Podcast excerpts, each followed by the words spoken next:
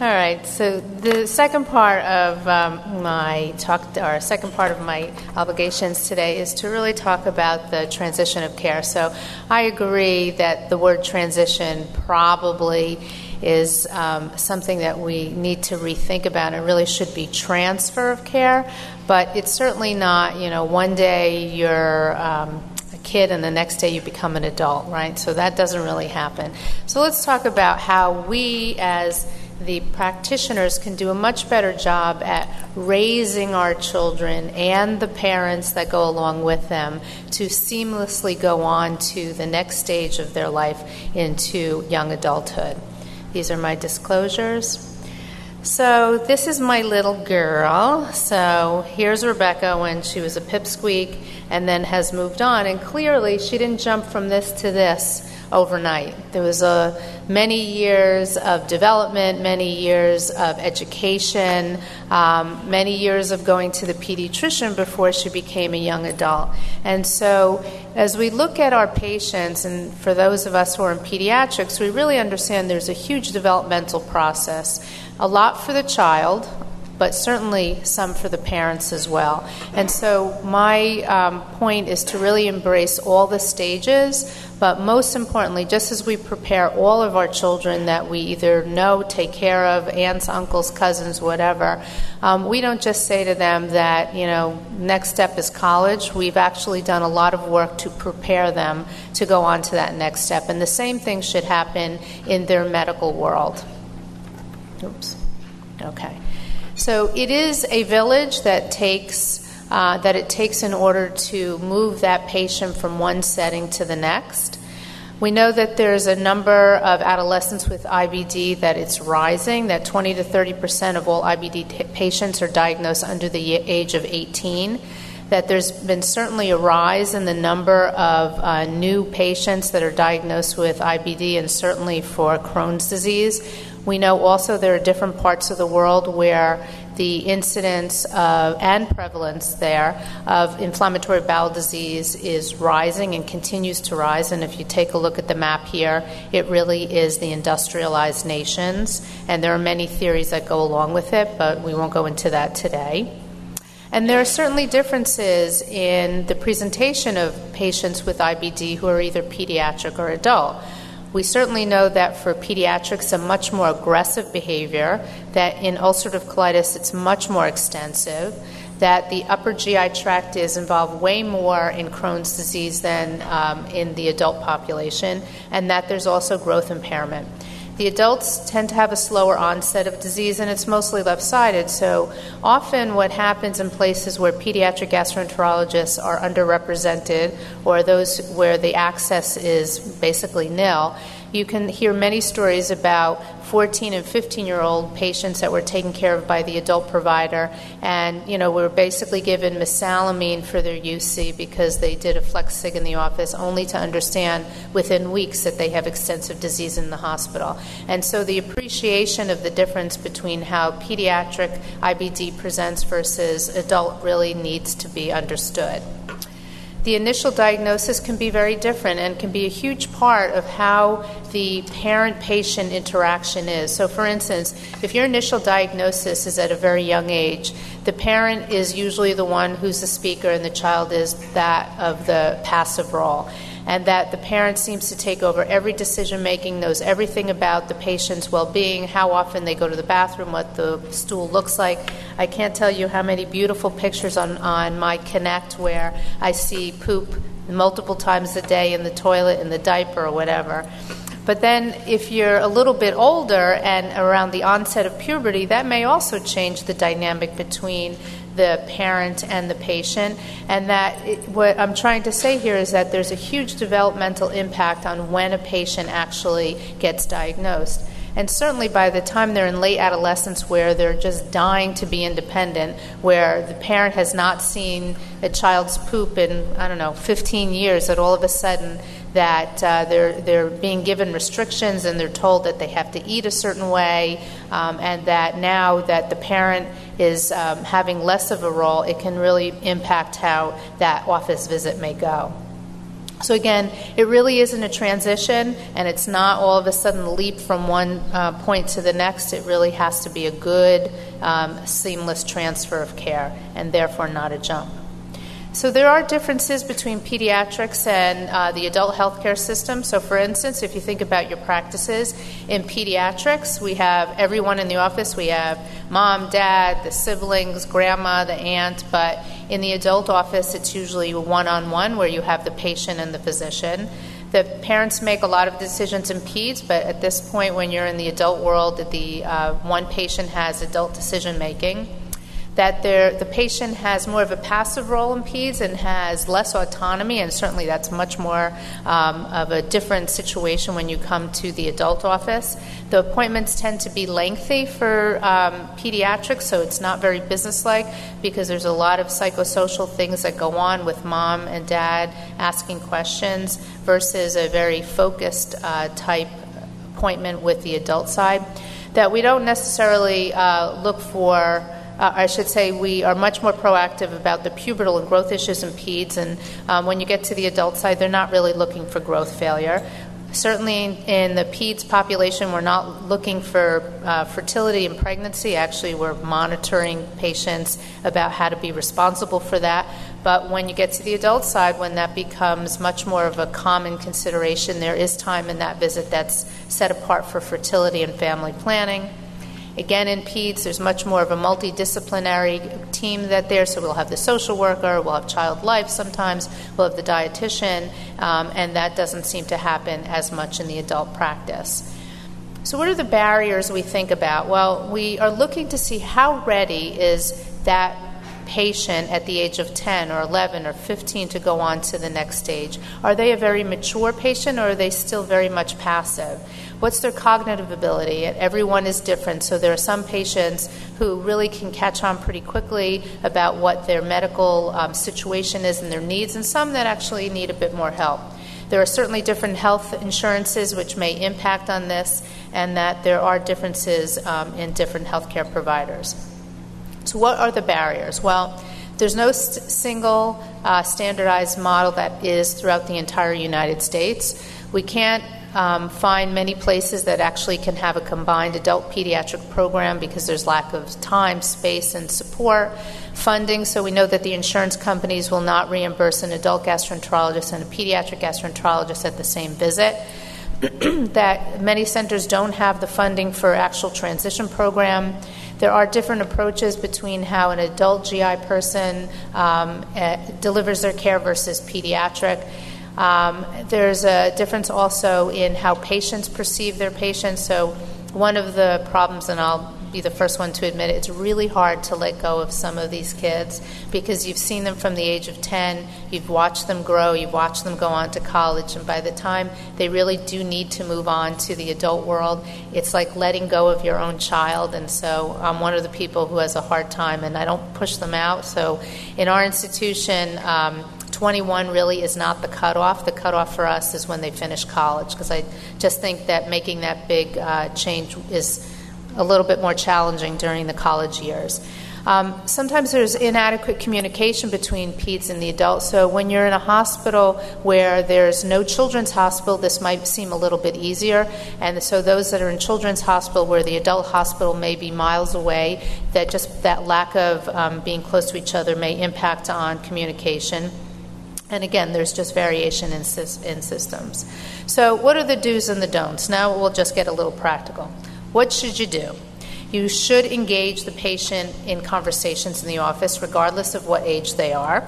Um, you should ask the patient their symptoms. How many times have I asked a you know 16 year old boy how many times a day do you stool? And he'll look at his mother, and I'll say, "Really? Are you serious?" All right. Do you do you have age appropriate goals? So somebody who's 10 years old may not understand what a magnetic resonance enterography is, and I'm not saying that the 17 year old will, but they will know that they have to go in, they have to not eat or drink anything, they're going to get an IV put in, and so there's a, a different maturity in what they're understanding you should speak about the future. So, you know, just as we say to our kids, when you grow up, you're going to wind up going to college or you're going to learn how to drive a car or whatever. And so we create this anticipatory um, next goals in their head early on. And so we should be doing the same thing for pediatrics. So, what we shouldn't do is you don't ignore the patient and only address the parent. And so, very often, I'll say, I'll, I'll move my chair to look directly at that um, pre adolescent or even that adolescent. I said, I'm going to ask you a lot of questions. Your mom's not um, allowed to interrupt unless you really don't know the answer. Um, so then, again, just not letting the parents speak for everything. You shouldn't allow the patient to be disengaged from the maturing process. So you should really give them a little bit of homework and say, look, next time you come in, I want you to be able to name all of your medications. And what they all travel around with is the phone, right? Have you ever walked down the street? Well, I don't know. This is um, this is Texas, but in New York City, I sometimes will take my phone and put it in my pocket, and I'll count how many people I walk down the street and I see who have their face in their phone. But the thing that drives me most crazy is those are the people who do it while crossing the street right? So that drives me nuts because number one, they can be hit by a car, but number two, there are something called potholes in New York, and I've seen a number of people just flat out go because they've got their head in the phone. But anyhow, kids walk around with their iPhone. And so what I usually say is, gee, that's a really great iPhone. Is that the iPhone 10? Yes, Samsung, whatever. I go, good. Can you open up to your notes section? Because we're going to put down all of the medications you're on, including the doses and how many times a day you take it. So the next time you come in, you can just open up your phone. And so the other thing too is that you don't want them to be scared about transition. You have to prepare them and say, you know, someday you will be going on to a wonderful adult provider, and we want to make sure that you're totally prepared for that. So we want to teach them self-management skills. You want they certainly should know what the name of their um, of their diagnosis is. I mean, right now we don't have IBD one, two, and three, but we're still stuck with Crohn's and ulcerative colitis. You want to make sure that they know where their disease is. They want to know again what the names of the procedures that they're ordering for them. And again, you can see this is a whole developmental process. Medication and dose frequency, as we said before. They should know who their doctor is, or who their nurse practitioner is, or who their um, social worker is. Um, you want to make sure that they have the name of um, their provider and their phone along with the telephone number. They should at some point be able to manage their appointments because you know mom's not going to be calling to make their uh, adult appointments all the time, and certainly the adult provider is not going to talk to the mom about um, HIPAA compliant issues.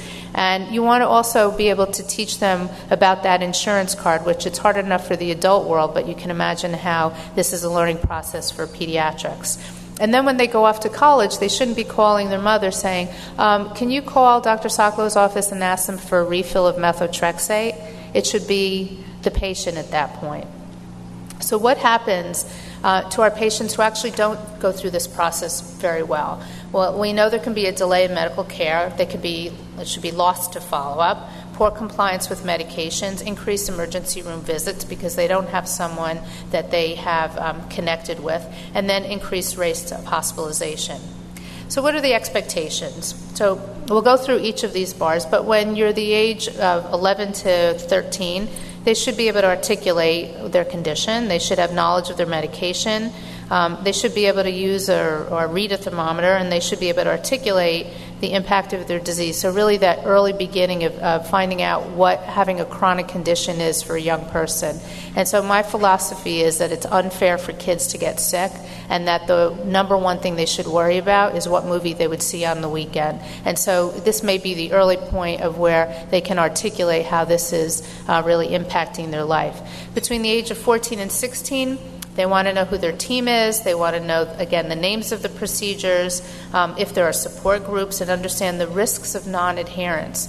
And that becomes really important because between 14 and 16, there's less of a parent interaction of them taking their medications. I'm not saying zero, but this is again another opportunity. And you may say between the age of 14 to 16, why do I really have to t- uh, talk about drugs and alcohol? Well, this is a time period where they're in, in middle school and high school, where although they may not necessarily be going to those parties, their older siblings or cousins might, and they may tag along. And so this is a, a good opportunity where you actually talk about the risks of cigarette smoking um, and alcohol at this point. 17 to 19, they're transitioning um, perhaps from high school onto that next point of either um, college or vocational school or maybe the military. And they should know about their disease for sure. They want to be able to book appointments at that point, be able to contact their team. They should, again should have some information about their insurance um, and understand about what the card looks like. And by the time they're 20 to 23, that's the point where we really think the transfer of care should have been well done and completed, and this is where they should be able to make that telephone conversation and schedule appointments as needed. Our, our adult colleagues prepared, and we asked, so 73% of our adult gastroenterologists report competency in the medical aspects of adolescent care, so obviously not 100%, but only 46% said that they were actually prepared to take care of adolescents with developmental or mental issues. So there are various uh, uh, tools that are available that you can actually incorporate into your practice, and there are different readiness tools. NASPGHAN has a checklist. There's IBD yourself. There's the TRAQ, which um, has some ability to assess somebody's ability to take care of themselves, um, and then the unique transition scale. So, transition readiness assessment questionnaire, you could see that there are different domains of managing your medications, keeping appointments, and tracking your health issues. And this may be one way to assess how well your um, adolescent is doing so that they're prepared for the adult world. Again, modern technology is amazing. Um, having information on your phone, you can actually have, um, and what I do when I prepare my college or soon to be college students is I actually ask them to put the last note that I have, which um, has a summary of everything from um, where their disease is, what medications they've been on, um, their last vitamin levels, and to actually put it on either a USB key or keep it somewhere in the cloud. And if they do have, and they've been prepared for filling their own prescriptions, they should have an app, for instance, of maybe one of the local pharmacies and to be able to ask for a refill. This is a track list. Um, that uh, I'm sorry, the checklist from NASPGHAN that I was referring to. That you might use this in your um, in your office to see how well that they're doing. And when is the right time to have the discussion of the birds and the bees? So you may want to have the discussion with the parents and um, and the patients at beginning at the age of 11 to 14, sort of going along with the whole thing of you know someday you'll be driving a car, someday you'll go off and be on your own. Um, at this time, there may be discussion about the differences between PEDS and the adult uh, office, and so this is also highlighting the, the cultural difference in the two settings. You can introduce the idea of age appropriate knowledge expectations. So, what we would expect a 14 year old versus an 18 year old is a little bit different. And again, just highlighting that it is a process, that there's step by step developmental um, uh, readiness at each point and you may want to track it in your um, in your electronic medical record to see how well they're doing, and that um, at the right time to see the patient alone. It's interesting. So it's a 50-50. Some parents will say, "Do you want me to leave?" And sometimes they'll say, "Maybe I should just talk with um, your your son by myself. Is that okay?" And I generally don't get resistance. Occasionally, you'll see the parent like really close to the door, wanting to hear, but thank goodness the doors we have in our office are pretty thick. Um, so, suggested documents for the first visit. You want to, we as pediatricians would do a favor to everyone by having a good summary letter, which has the data diagnosis, where the disease is, whether they've had extraintestinal manifestations, if they've had hospitalizations or surgeries, and what types of medications had they used in the past. You want to have um, important information about what type of health insurance they have. You want to make sure that they have uh, appointments on their calendar. Again, their iPhone or their smartphone is excellent for this. And then again, having the important contact information. It's important to have that collaboration of care because you certainly don't want any of our patients to be lost through the cracks.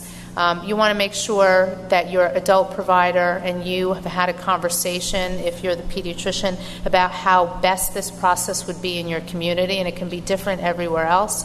Um, and even though we have a lot of good information in our letters and in our summaries, sometimes when the pediatrician or when the adult provider actually talk talk about things that you wouldn't necessarily put in the note, like you know this mom hovers over her child, or this dad knows way too much about his 18-year-old daughter's menstruation. It gives you know the the providers both an understanding of what the psychodynamics of the family are different options, as we said before. There are different transition models. Sometimes there are joint clinics. Uh, there can be an idea of you know going once to the adult physician, then back to the pediatrician if it was a successful visit, and then the handoff.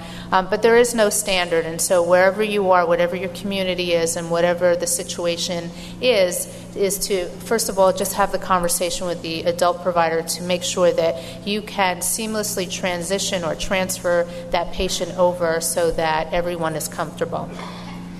There are different levels of models, as we said before. I won't go through this, um, but the important thing is to really understand there's been a lot that has influenced parents' behaviors and children's behaviors, and we have to just be recognizing that there are different patterns of how we can best do this.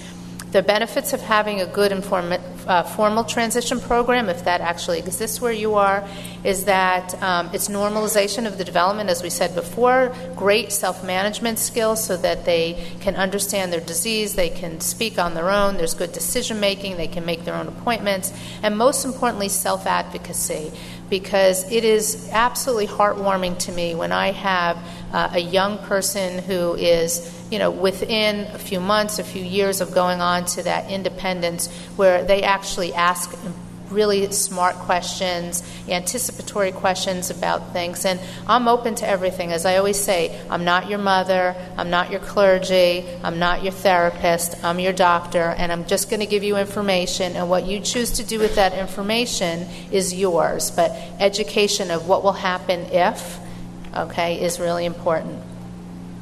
So, in conclusion, transition is not a transfer of care, it's a seamless transfer of care, that it takes timing and education and care of planning, that everyone's adult and pediatric IBD groups, groups should be collaborating on the best strategies to make this process uh, seamless and successful. A well prepared IBD adolescent um, will in turn turn out to be a self advocating and self confident adult IBD person. Do plan a transition program in your community and don't wait too long so that you get a phone call from your adult colleague that she couldn't get the mother out of the room. Thank you.